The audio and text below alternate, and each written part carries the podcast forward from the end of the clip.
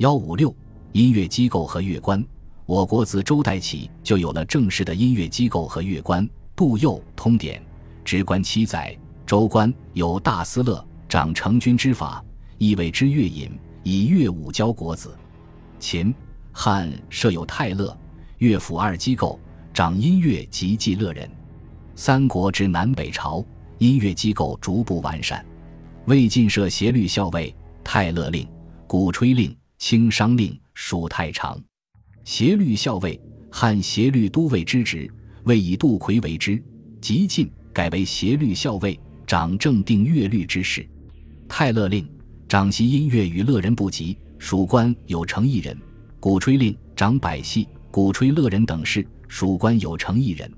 东晋元帝时，省泰勒并归鼓吹，成帝咸和中复置泰勒官，哀帝又省鼓吹并泰勒。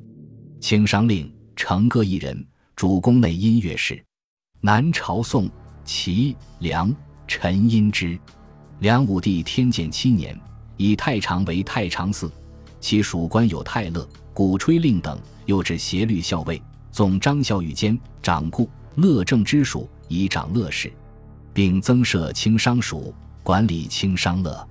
北魏之泰勒博士、泰勒典录、协律郎、协律中郎。后期之官多巡后尉，指泰勒署，令承各一人。